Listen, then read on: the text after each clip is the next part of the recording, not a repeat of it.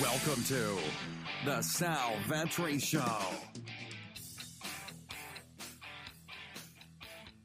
Ladies and gentlemen, boys and girls, welcome back to the podcast and the YouTube channel. We have championship weekend. Final thoughts, the NFC AFC Conference Championships. My final thoughts on DraftKings picks, whatever you might want to call it. Advice here. We're going to go position by position. I've actually ranked them by position now. So not only is quarterback and running back ranked, updated up until right now, Friday morning early. And if you want my most updated, where my exposures are, where the ownership is, and discussing all of that, you can get that on Sunday morning. My Patreon exclusive podcast closing thoughts. You can check that out linked up down below, as well as my projections, data sheets, game by game notes, a lot of other things for the NFL over on Patreon. I encourage you to check that out, linked up down below. PGA and NBA content dropping there on a weekly and for the NBA daily basis, as well as NFL, or uh, NFL, yes, but XFL content going to be coming shortly as that starts up in a measly three weeks. Very excited for that. Rule changes all out. But for here, for the NFL, we're going to discuss this two game slate. And before, before, before we do, please do hit the subscribe button. Um, we're going to be around 500 or so subscribers away by the time this video comes out from 19,000. I really, really appreciate it if you could hit that subscribe button helps me out a ton as I continue to produce this free content here on YouTube as an independent content creator. So thank you so much. Follow me on my social medias as well. I'm very active on Twitter. I post more analytics, content updates over there, uh, meaningful information. I believe in those tweets, as well as on Instagram. You can follow me over there as well as I build up my Instagram portfolio. But lastly, this video is sponsored by Draft or Fantasy Draft, which is linked up above right now and Fantasy Draft is a rake free platform where you can go and you can play these salary cap games without having to pay a rake. You pay a monthly subscription fee, and it's a measly less than 1% of what you're going to pay compared to the 15% on average rake on a daily basis on these sites like FanDuel and DraftKings, and 30% of a lifetime. What is this rake, you might ask? Well, pretty much what it is is just t- the, the t- uh, money that the site takes off the top, right? So if there's $100 in a prize pool, just say they're going to take at least $10 to 15 off of that, and that's how they make their due. Um, so be sure to check out fantasy draft where it's just a much easier way to profit. They actually track that on your settings in your account, how much money you're saving due to rake. Very cool. If you click the link down below in the description, the Twitter link to uh, fantasy draft, you can check that out. Follow me on Twitter while you do so. And even if you don't want to, just click the link. It helps me out as well, helps them allow to see that there are people actually coming to them from this platform.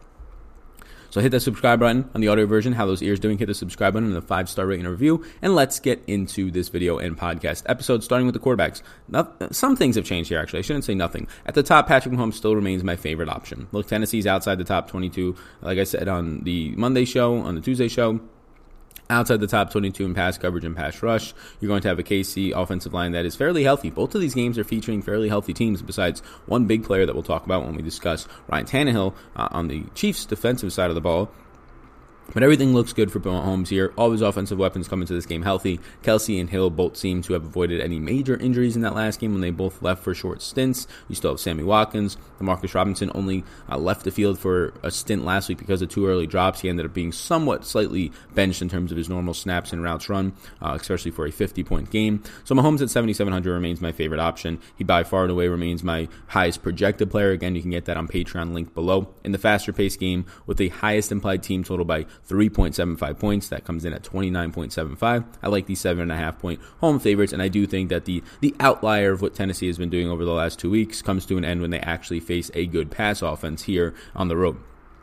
Jimmy Garoppolo is number two for me, and it's a pretty significant drop. But if you're talking point per dollar wise, like value, um, he is a he's a close option to Mahomes for me. So I actually like him when you factor in price. Right, Green Bay is top five in pressure rates. They come in on some sites number four, some number five, um, but they're right up there. San Fran's offensive line is healthy though. Packers defensive line is also healthy with Kenny Clark coming in last week questionable. Seems to be practicing all so far this week. It's really a pricing play here. I have Jimmy G projected as my second highest projected quarterback, and he's the cheapest. So he's obviously going to be ahead of Tannehill and Rodgers when that happens for me. But I still have Mahomes for a good five or six points higher projected than Jimmy Garoppolo. So on a two game slate, when at the end of the day you're really just looking for points upside, as long as you can fill out a decent roster, I do still prefer Mahomes. Jimmy G would be number two. Those are my only two interests at quarterbacks. Ryan Tannehill would be number three for me if I had to rank him ahead of Rodgers here for a $600 price savings. And it might be a little bit more appealing if Chris Jones misses. He did not practice Wednesday or Thursday. The number one pass rush player and potentially top run stopper, one of the top ones on this t- team in the middle of that defensive line for the Chiefs. It's going to be big if he doesn't play, of course. KC continues to improve on their pass rush, especially at home, but if they're going to miss Jones, that's huge. Um, secondary continues to improve as well, trending more towards a, a middle of the pack secondary, if anything.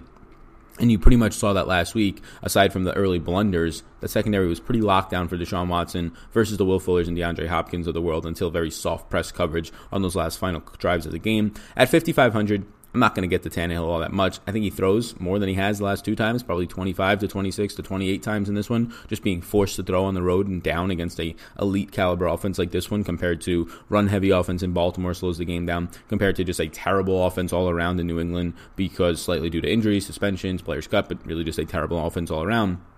Tannehill's really not a guy of interest in. Same for Rodgers. I do think the Packers have a chance to win this weekend as seven point road underdogs. Since the health of Brian Bulaga is so huge, he missed last week due to an illness. He left early, if you recall, the game against San Fran week 12, and that led to a lot of pressure and led to the Packers having a hard time establishing their running game. You have a top five pass rush here, but it turns out the Packers have the best offensive line blocking advantage by a wide margin. The secondary is number two in some spots, number one in other spots for San Francisco. It's a very bad spot for Rodgers at 6,100. He actually projects out as my lowest projected points quarterback as the second highest priced one. I'm just not going to get there.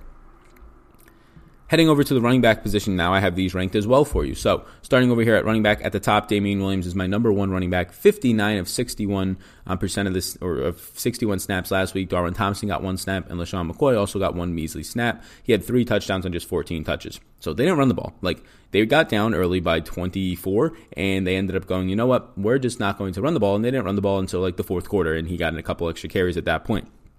He had a couple of receptions. He obviously had a crazy touchdown to touch ratio in this one, three on 14 touches. Tennessee ranks fourth in run defense. They rank second in tackling. Those are concerning numbers, but we're on a two game slate here. You have a not overpriced, appropriately priced Derrick Henry, but expensive. You have a similarly priced Aaron Jones in a, a in a similarly difficult matchup. Believe it or not, San Fran's rush defense is very comparable to Tennessee's rush defense. Yes, their pass rushes are, are not that comparable when it comes to run, stop, and tackling. These teams are very comparable. So at the end of the day, I'll take the player who's in the better offensive spot, who's a seven and a half point home favorite, who has a 29.75 team implied total instead of Aaron Jones' 19 team implied total.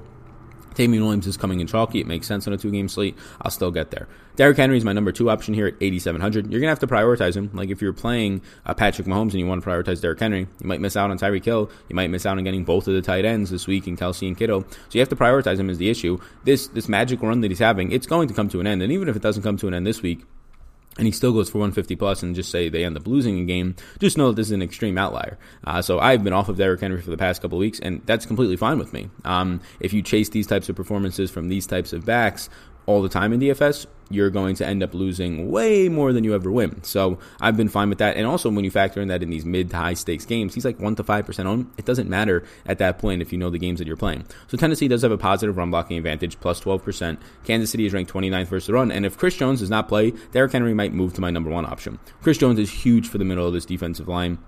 He is that huge when you're trying to tackle Derrick Henry. I'm projecting 26 touches, which is eight more than I'm projecting for any other running back this week. Um, so yes, Derrick Henry is clearly one of the top options on a two-game slate, just based on pure opportunity alone. Uh, Aaron Jones is number three for me at 6,700. Played 53 of the 63 snaps last week, and he saw 22 touches as the lead dog, and he's been getting that role even since Jamaal Williams returned from injury for this Packers offense. He has a positive 10% run blocking advantage. This is a 10th ranked San Fran run defense, so it's definitely top 10, right? But it's also not as elite as their secondary, which is borderline number one in the league. With Brian Bulaga back in, that's going to be huge. It's going to skew a lot of people's mindsets of this matchup from week 12. There was no Brian Bulaga. They could not run to the right side of the field. There was no Brian Bulaga last week, so the Aaron Jones bad game last week, I imagine a lot of people are going to continue to run away from. I have Jones projected for 18 touches, and he is far less owned than these other players, which makes him a lot more appealing to me. Raheem Mostert's number four for me at just 4,300. He's picking up ownership. So is Tevin Coleman. Uh, but he saw 33.8% of the snaps last week, got 12 touches. He's lower in price than Coleman, and he's more appealing. Compared to Coleman, who I've ranked number five this week, 48.5% of the snaps, and he got 22 touches. Green Bay ranks 25th, 25th first to run, and I think people are going to chase Coleman. But here's the thing. They ran, or they only threw 19 times last week. They ran 42 times. In a game this week where I expect Jimmy G to throw probably closer to 30 times than closer to 20 times, you're probably going to lose somewhere around 10 rushing attempts if this game goes as I expect. Those 10 rushing attempts on a guy who plays less than 50% of the snaps last week, and I don't think he gets above that this week, or maybe he goes right close to it for Tevin Coleman. More times than not, when this team starts to throw more, those 22 touches are going to turn into like 16 touches. Mostert's touches should stay secure around 10 to 12. So it's a spot that I think Tevin Coleman loses touches. I think that Matt Breida probably, instead of getting 8 touches on 11 snaps, since they were in such a run heavy mode, ends up getting down to like four or five touches. And Tevin Coleman for fifty seven hundred and fourteen hundred dollars more than Mostert might only end up seeing three or four more touches than him. You could easily see Mostert flip the switch and become the guy who gets more touches if he's the hot hand early. So it's a spot where these San Fran running backs are clearly dangerous, but they have the best run blocking advantage scheme in maybe the entire league, just with Kyle Shanahan and that rushing offense and the types of backs they can throw into it and the talent of their offensive line. So it's very scary because this seems like a spot where Breida, Mostert, or Coleman, one of them is going to be needed in a winning lineup. I kind of want to chase the cheapest one in Mostert, but it seems like the field is as well. My number six ring player, and this is where I start to not have any interest. So my top five were Damien Williams, Derrick Henry, Aaron Jones, and Raheem Mostert. Number six is Jamaal Williams, only two touches on nine snaps last week. I imagine they're going to use more two running back sets this week, get more uh, running backs in the receiving game. Jamaal Williams had a lot of success week 12, albeit a lot second half, maybe garbage time success against the San Francisco 49ers team, both on the ground and in the air as a receiver. But I think they're going to need to get him more involved. They played a lot of 13 personnel, which is just three tight ends, and also 12 personnel, two tight end sets last week, but they were also ahead by three scores early, so they were able to do that if they're down in this game, it's really hard to try and be deceptive by putting 13 personnel in the field and get any sort of creativity out of it. So I think you'll see more Jamaal Williams. Number seven this week for me is Matt Breida. 11 snaps for eight touches last week. Look, like I said, they only threw 19 times. If they end up throwing 28 times this week, Breida probably ends up playing like eight snaps and seeing like five touches, so he's not that all appealing to me. Dion Lewis is number eight. I think he sees three to five touches. Tyler Ervin for the Packers is very interesting for the showdown slate. Check out my video for that. I have it scheduled to release tomorrow on Saturday, depending on when you're watching this. It could be today or it could have been yesterday. But he had seven snaps and two touches, and he's just being used in the slot. He's a running back. He comes on these jet sweeps and end rounds. So there is slight upside at this flat minimum price point for Tyler Ervin. They like what they're seeing out of him. I haven't projected in this one for three and a half touches. You can just call it four. I actually like what I see out of this kid, and it's clearly just more of a showdown play for me. But he's getting the touches. He's getting opportunities similar to Dion Lewis and maybe even similar to Matt Breida this week, and he's $400, $300 cheaper. Lastly, LeSean McCoy, I, I, don't even have to rank him, but he's number 10, one snap versus Houston, no interest there. So I actually rank my wide receivers, and, and bear with me on ranking the wide receivers because there's, I've ranked 17 of them. So these things can change depending on one, one of these players' injury statuses in Tennessee, which is uh, very interesting, I would say, the least at the price point that he's at as a flat minimum price point in Adam Humphrey. And then also depending on where I end up coming in based on salary restrictions, but this is where I'm at right now and it is based on point per dollar. I'm, I'm, factoring in salary when I try and rank all these guys. I'm factoring in ownership as well. So at the top of it, number one for me is Tyreek Hill against Tennessee. I think he had his best game, maybe mostly top three because you've had those three touchdown games on prime time. But a top three career performance against Tennessee in Week 10. 11 catches, 157 yards, and one touchdown. And it was the way in which he did it. He had one deep pass for like 40 yards right before overtime in the fourth quarter. But he also had just a ton of broken tackles. This is a Tennessee team that struggles in tackling. And if you're going to do that against one of the best elusive wide receivers in the league in Tyreek Hill, you're going to have problems. He'll face either Tye Smith or Tramaine Brock Jr., similar guys as to who he burned. Um, I believe LeShaun Sims was back there too at that time. But similar guys to who we burned in week 10 with ten, against Tennessee. So I do like Tyreek Hill. 7,200 seems way too cheap. A.J. Brown at number two is, is, also too cheap. Look, he's the number one matchup of the weekend. A plus 17 advantage against Bashaud Breeland is coming in. He'll see some Tre'Davious Ward. No problem there. I'm projecting Tannehill to throw more than he has the last two weeks. Even if you tell me he throws 26 times in this one, I think that bodes very well for A.J. Brown. I think he ends up seeing uh, six to seven targets.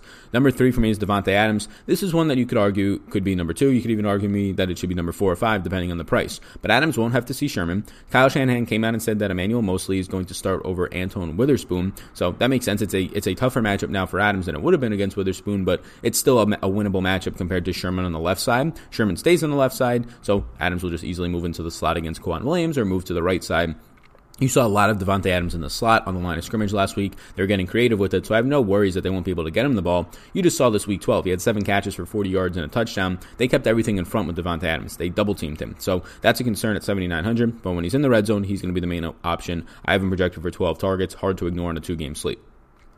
Number four for me, and this is where it starts getting murky. My number like four through six, you can kind of interchange, maybe four through seven, interchange some of these guys, and I really wouldn't knock you. But I'll put Deebo at number four. He's going to face one of the most aggressive quarterbacks, and I'd argue the most aggressive cornerback that he's faced in his entire career. High school, college, and obviously now the NFL, just because of the talent level. Uh, Kevin King has been very impressive. Continues to be impressive. Last week when he was covering DK Metcalf, Metcalf had a lot of trouble against him. You saw similar things like this against Alshon Jeffery, some of these bigger and physical cornerbacks throughout the regular season, and Kevin King continues to improve. 5,500, I think Deebo sees somewhere around six targets. Um, I'm not even convinced that I think he's the fourth best option on the slate of wide receiver. It really drops off a ton from these top three guys. I'm going to be targeting them a lot. Number five is actually Corey Davis. And I actually have Corey Davis projected for a decent amount of points. I have him very similar to Emmanuel Sanders and Sammy Watkins, but he's lower owned and he's much cheaper. He's $600 cheaper than Watkins. He's $900 cheaper than Sanders. This is the first week that I actually think he's okay. I was I thought he was terrible the last couple weeks. He was facing two of the best three secondaries in my opinion in the Baltimore Ravens and the New England Patriots the last two weeks. Now he gets a matchup against Kansas City that at best is middle of the pack, probably slightly still below it, closer to bottom third of the league than an average secondary, but they have been improving. It's just a good spot for him. And if I think Tannehill throws more, instead of getting four targets in this one, maybe it's five or six. And five or six targets for $4,000, and I'm projecting Deebo for six, for $1,500 less than Deebo, it's an interesting spot. He's also not picking up the same ownership as the next guy on here who I've ranked number six in Sammy Watkins. Sammy Watkins is 4,600. He played well last week, but he also saw increased opportunities due to early on Demarcus Robinson drops, led to him going off the field a little bit. Tyreek Hill left the field for a little bit due to an injury. Travis Kelce left the field for a little bit and then was limited in the third and fourth quarter due to an injury. So I do think Sammy Watkins saw probably an extra uh, target or two because of all the injuries and the drops from Robinson in that game. Now he did play well, but he also had big plays to get him there. Uh, it's a difficult matchup against Logan Ryan in the slot where he continues to run out of. This is a much more difficult matchup. He now faces Logan Ryan, probably a top five slot cornerback in the league, definitely the AFC, as opposed to last week when he got Vernon Hargreaves, who was cut by Tampa Bay, playing for the Texans as probably the worst slot cornerback in the league. So yeah, Sammy Watkins right now coming in as one of the highest owned players and wide receivers on the slate. I like the price point, of course. I think he sees five or six targets, but this is a brutal matchup for him compared to last week. The guys are not going to be at least injured to start this game in Hill and Kelce, and I believe Robinson will have a clean slate with his drops. He's a guy that I f- feel fine fading in this spot because of the ownership. Um, he projects out fine. He projects out for me for like 11 points or so, and very similar to Corey Davis, Sanders, Samuel, all these guys, but the ownership is high, and I think the matchup is the most difficult, and people are going to overlook that. Number seven for me is Emmanuel Sanders. This is his third time facing the Packers this year. He was on the Denver Broncos, if you recall, earlier this year, and he played the Packers week three, and then he played the Packers with the 49ers in week 12. The first matchup, he had two catches for 10 yards. He left early, but it was like in the fourth quarter, pretty late, I believe. Uh, but Jaire Alexander shadowed him and shut him down. In week 12, they ended up winning pretty big, so they didn't have to throw as much, but he had one catch for 15 yards. Um, so Jaire Alexander, and that one also shut him down.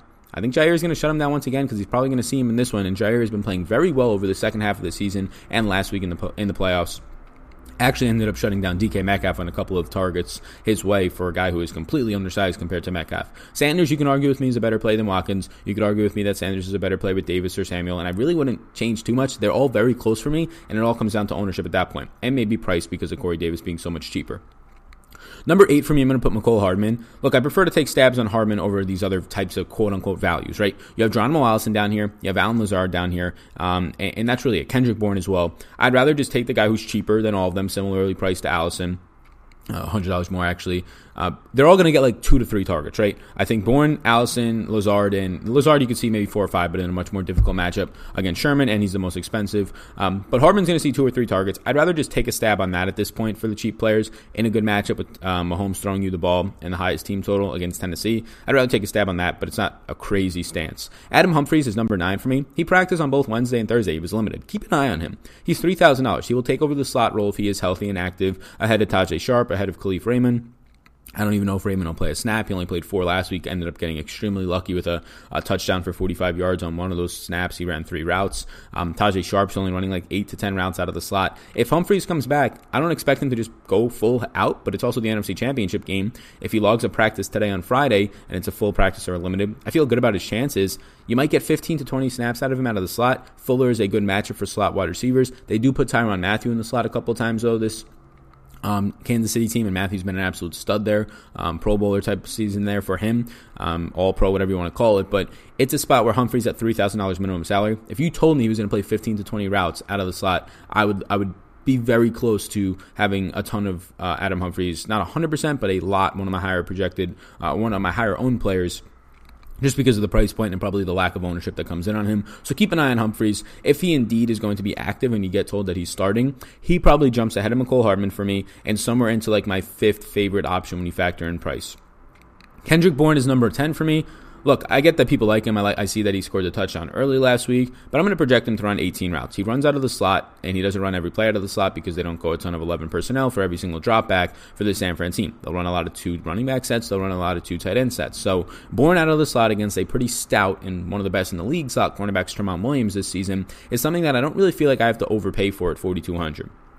Geronimo Allison at number 11 here, ranked for me. Three catches for nine yards and no touchdowns versus K'Waun Williams on four targets in week 12. He's just not a guy that I need to get to. What are you going to get? Two or three targets, 20 or 30 yards out of him at best? $3,700, I don't feel like getting there. And the Packers did use heavy 12 personnel, two tight end sets, and 13 personnel, three tight end sets last week. That hurts a slot wide receiver in Allison. Anytime a 12 personnel is rolled out there, it takes the slot wide receiver off the field, puts a tight end on. Anytime 13 personnel is rolled out there, it takes a slot wide receiver and an outside wide receiver off the field. So if the Packers plan on doing that at all again, and they had a lot of success with it, I don't think it's good for Allison. Number 12 is Allen Lazard for me. Got banged up last week, but look, he's just going to be sacrificed to Richard Sherman. I don't care if he sees four or five targets. Rodgers does not target Richard Sherman's way. He does not do it at all. He's had his worst pass rating against Richard Sherman. He has his worst um, completion percentage against any cornerback. It is Richard Sherman. He does not throw to the left side of the field to Richard Sherman. They're going to move Davante Adams away from that because they obviously need to to get this offense rolling. So Allen Lazard, he's going to be the starting receiver across Davante Adams. When Adams is on the right side of the field, Allison's in the slot. You're going to have to sacrifice Allen Lazard to the left side of the field where he might see uh, in individual one-on-one matchups with Sherman. I would say honestly just two or three targets. So at this price point and that matchup, I don't want to get there. I have Demarcus Robinson ranked 13. He saw slightly less routes because of his drops early. Okay matchup versus Tye Smith, but I think Mecole Hardman will be factored in a lot and rotated in there. Um, I think they'll move sometimes Sammy Watkins to the outside as well. So it's just not a spot that I feel the need to get to Hardman at 3,300. Maybe Hardman should be ranked a little bit higher for me. I could you could argue with me that Hardman at 3,300 should be ranked up near number 10 as well with Bourne uh, and ahead of Allison and Lazard just because he's cheaper and probably sees similar target share. Um, I would actually do that. I, would put uh, Demarcus Robinson ahead of Allen Lazard and, and John Allison here, and maybe even Kendrick Bourne. And then that's it. Uh, Tajae Sharpe, Jake Kumerow, MVS, and, and Kalif Raymond. No interest in any of these guys, especially no interest in Tajae Sharpe. Um, at 3,100, slight interest, maybe. He's still projected 14th ranked for me. I think he only runs like 10 or 12 routes out of the slot, splits those with Raymond, who probably sees six or eight. But if Adam Humphries is back, I don't think they see any.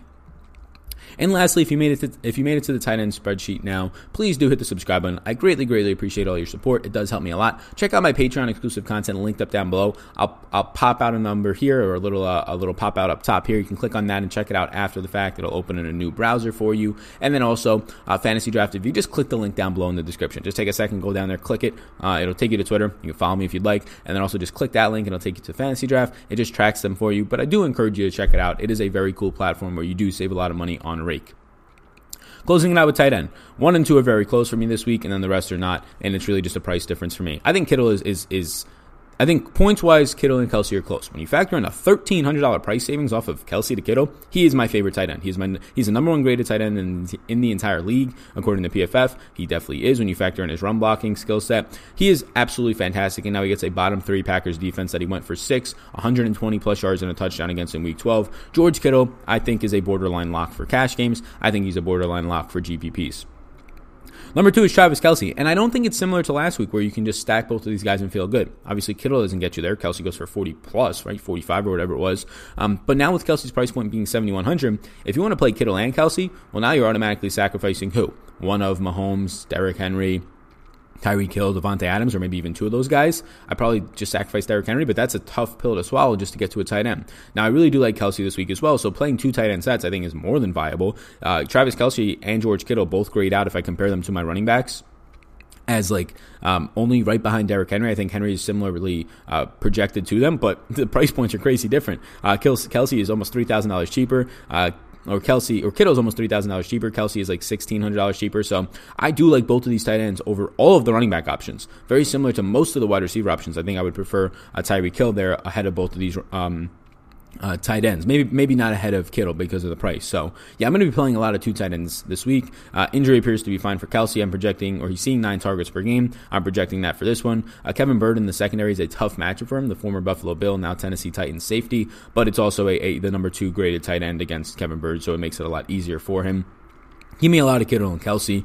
If I had to give you an, an answer for a cheap one after that, Number three for me is Jonnu Smith. It's a tough matchup. It's as tough as it gets downfield against Tyrann Mathieu. It is a brutal matchup against Tyrann Mathieu. I'll say that for a third time, but he's cheap enough to throw a dart at. But I don't really want him. I don't want anybody after this. Jimmy Graham, they used four tight ends last week. He ran 28 routes week 12 against the San Francisco 49ers, only had one catch for seven yards. Not good, but at least he ran routes. Last week he only ran 16 routes. You know why? Well, one, they were leading by three scores, but two, they ran 12 and 13 personnel. So rookie tight end for the Packers. Jace Sternberger ran seven routes. They had Robert Tonyan and Marcedes Lewis on the field a lot as well.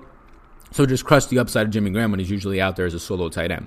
Um, and then number five, I have ranked here. And then after this, it doesn't really matter. But number five is the Packers rookie tight end, Jace Sternberger. Keep an eye if he's even active. He did run seven routes last week. He ended up catching a ball. And if they use heavy 12 or 13 personnel, I imagine he's the other pass catching tight end that they turn to over Robert Tonyan, as they've shown to do that since he's been healthy. Sixth ranked, I have Anthony Firkser. Seventh, Marcedes Lewis. Eighth, I have Blake Bell, the backup tight end who scored a touchdown last week for Kansas City, had a nice preseason. And then ninth, I have Robert Tonyan, the Packers' second year professional tight end here. So no real interest. It's it's it, in those guys. It's Kel, it's Kittle one, it's Kelce two, and that's really it for me. And if you said Sal, I want a cheap guy, I want to try and try something different here, it would be Jonnu Smith over Jimmy Graham.